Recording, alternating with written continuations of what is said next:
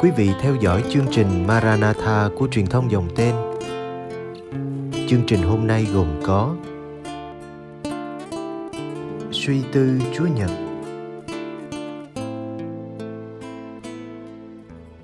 Bây giờ kính mời quý vị cùng đón xem chương trình.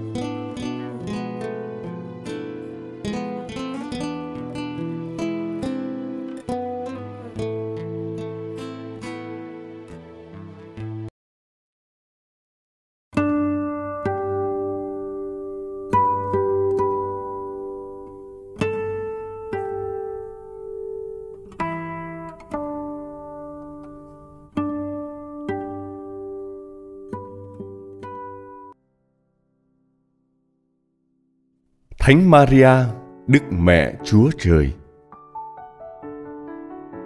Các bạn thân mến, không phải ngẫu nhiên Hội Thánh chọn ngày đầu năm để cử hành lễ Mẹ Thiên Chúa.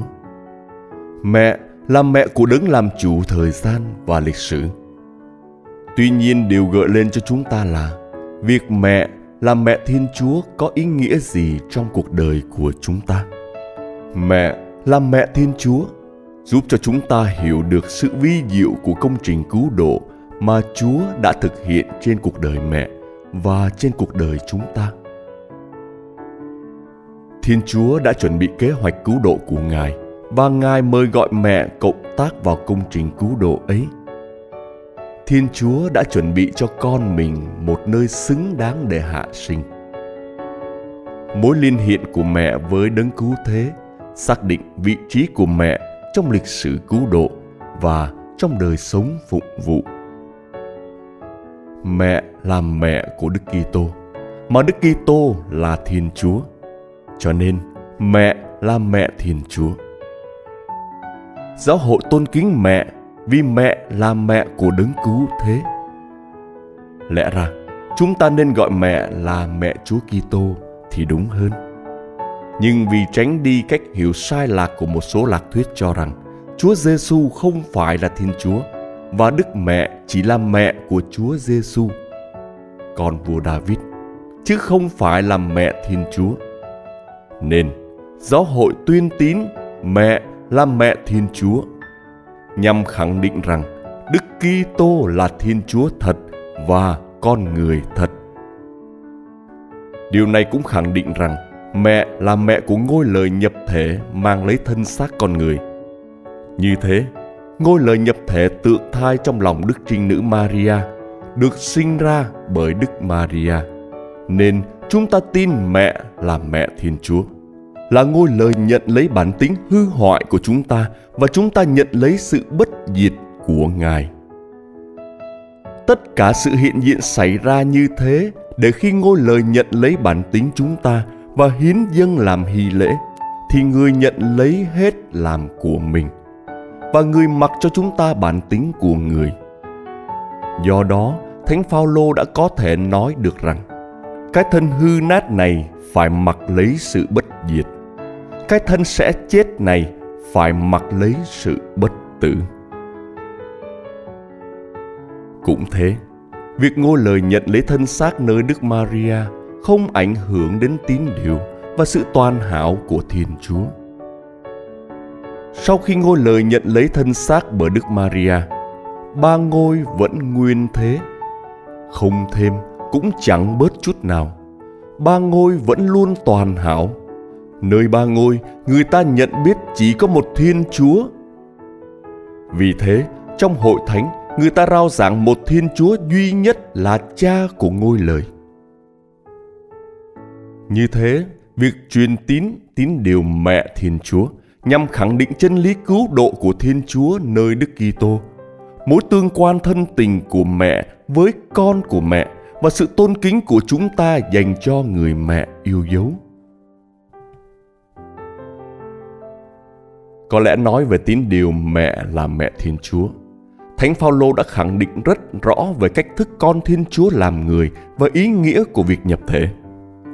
Thiên Chúa cho con mình tới làm con một người phụ nữ, sống dưới lề luật, để cứu những ai sống dưới lề luật. Nhờ Ngài, chúng ta được trở nên con cái Thiên Chúa, được gọi Thiên Chúa là cha và được sống tự do.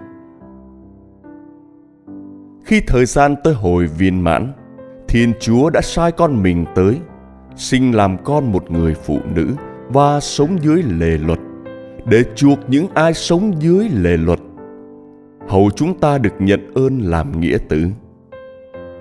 Để chứng thực anh em là con cái, Thiên Chúa đã sai thần khí của con mình đến ngự trong lòng anh em mà kêu lên.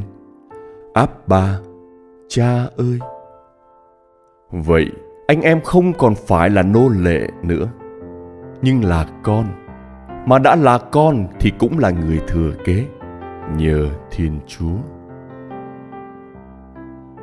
Như thế thánh phaolô khẳng định về nguồn gốc của biến cố nhập thể của chúa giêsu thiên chúa sai con mình đến thế gian và làm con một người phụ nữ.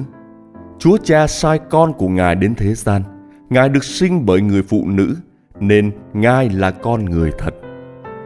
Nói cách khác, chính mối tương quan của Chúa Giêsu với Thiên Chúa và của Chúa Giêsu với mẹ làm cho Đức Maria có vị trí đặc biệt trong lịch sử cứu độ và trong niềm tin của giáo hội.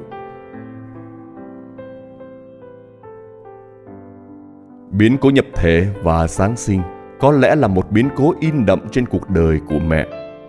Biến cố đó vừa chứng thực những gì Ngài đã hứa với con người suốt dòng lịch sử – vừa cho thấy tình yêu của Chúa dành cho mẹ và cho nhân loại.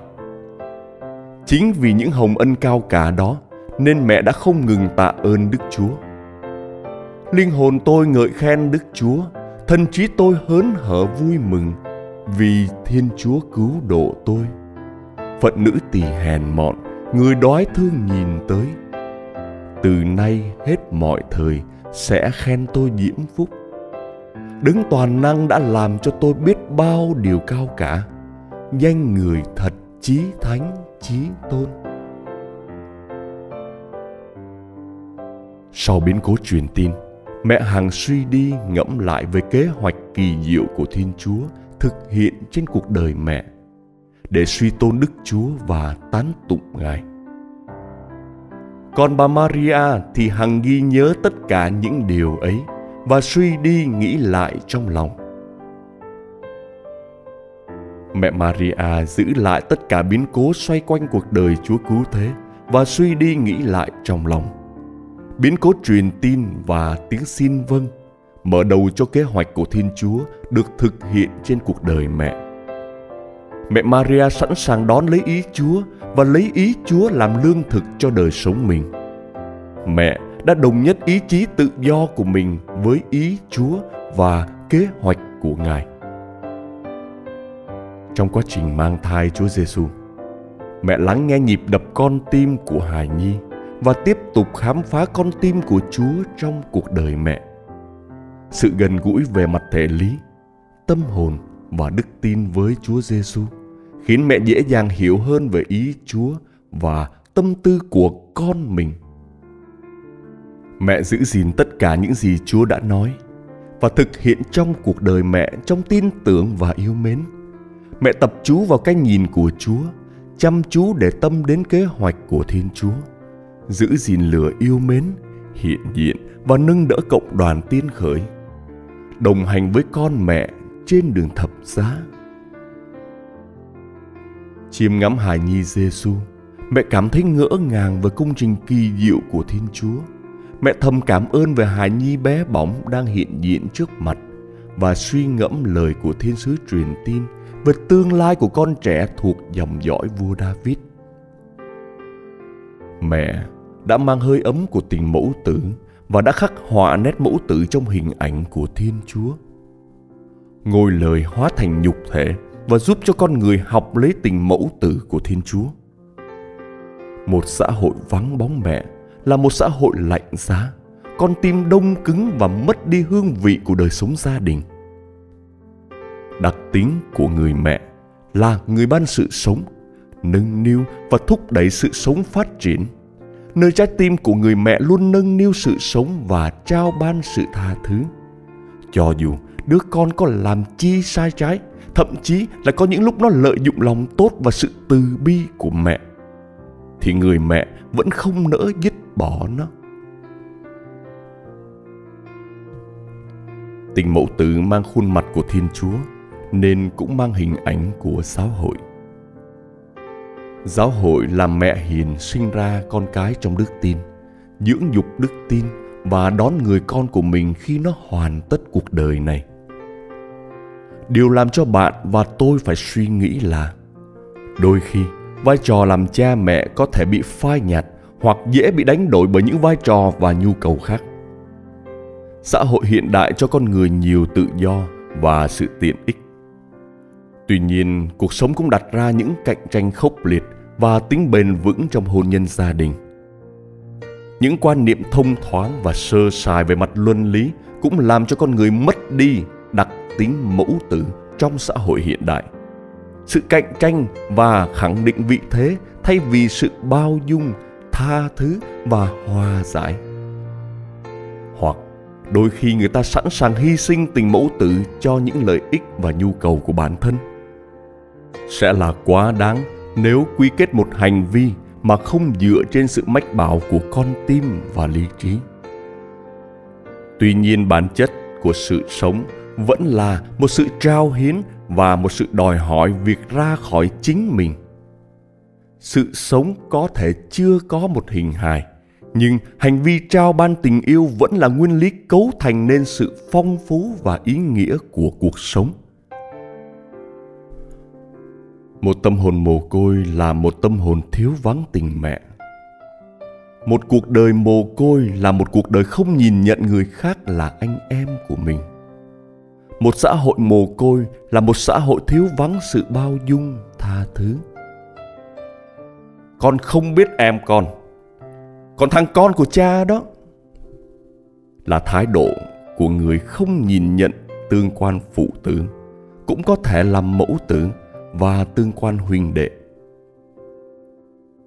Như thế, khi bạn và tôi ý thức mình là ai, mình thuộc về đâu, mình sống cho điều gì, ai làm chủ trái tim tôi là cách giúp tôi sống tốt mối tương quan hiếu tử với thiên chúa.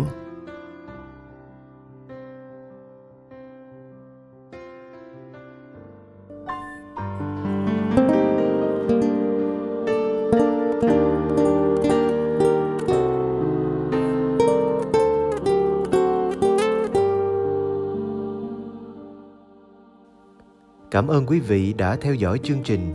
Kính chúc quý vị một đêm an lành trong vòng tay yêu thương của Chúa Giêsu và mẹ Maria.